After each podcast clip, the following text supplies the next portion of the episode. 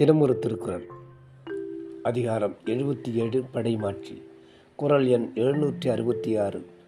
மரம் மானம் மாண்ட வழிச்செலவு தேற்றம் என நான்கே ஏமம் படைக்கும் தெளிவுரை வீரம் மானம் சிறந்த வழியில் நடக்கும் நடக்கை தலைவரால் நம்பி தெளியப்படுதல் ஆகிய நான்கு பண்புகளும் படைக்கு சிறந்தவையாகும்.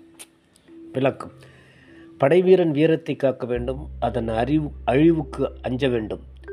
நல்ல வீர பரம்பரையில் பிறந்திருக்க வேண்டும்.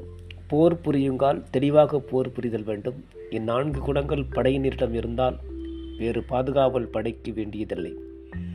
அடிப்படையால் காக்கப்படும் அரசனுக்கும் நாட்டுக்கும் வேறு துணை வேண்டியதில்லை. மாண்ட வழி செலவாவது முன்னே வெற்றி கண்ட வீரரின் வழியில் போர் செய்யும் திறமை. தேற்றமாவது இப்படி போர் செய்தால் வெற்றி நிச்சயம் என்ற எண்ணி தெளிவு. மானமாவது தனக்கும் தன் படைக்கும் அரசனுக்கும் நாட்டுக்கும் இழிவு உண்டாகாதவாறு நடந்து கொள்ளும் நிலை. நன்றி.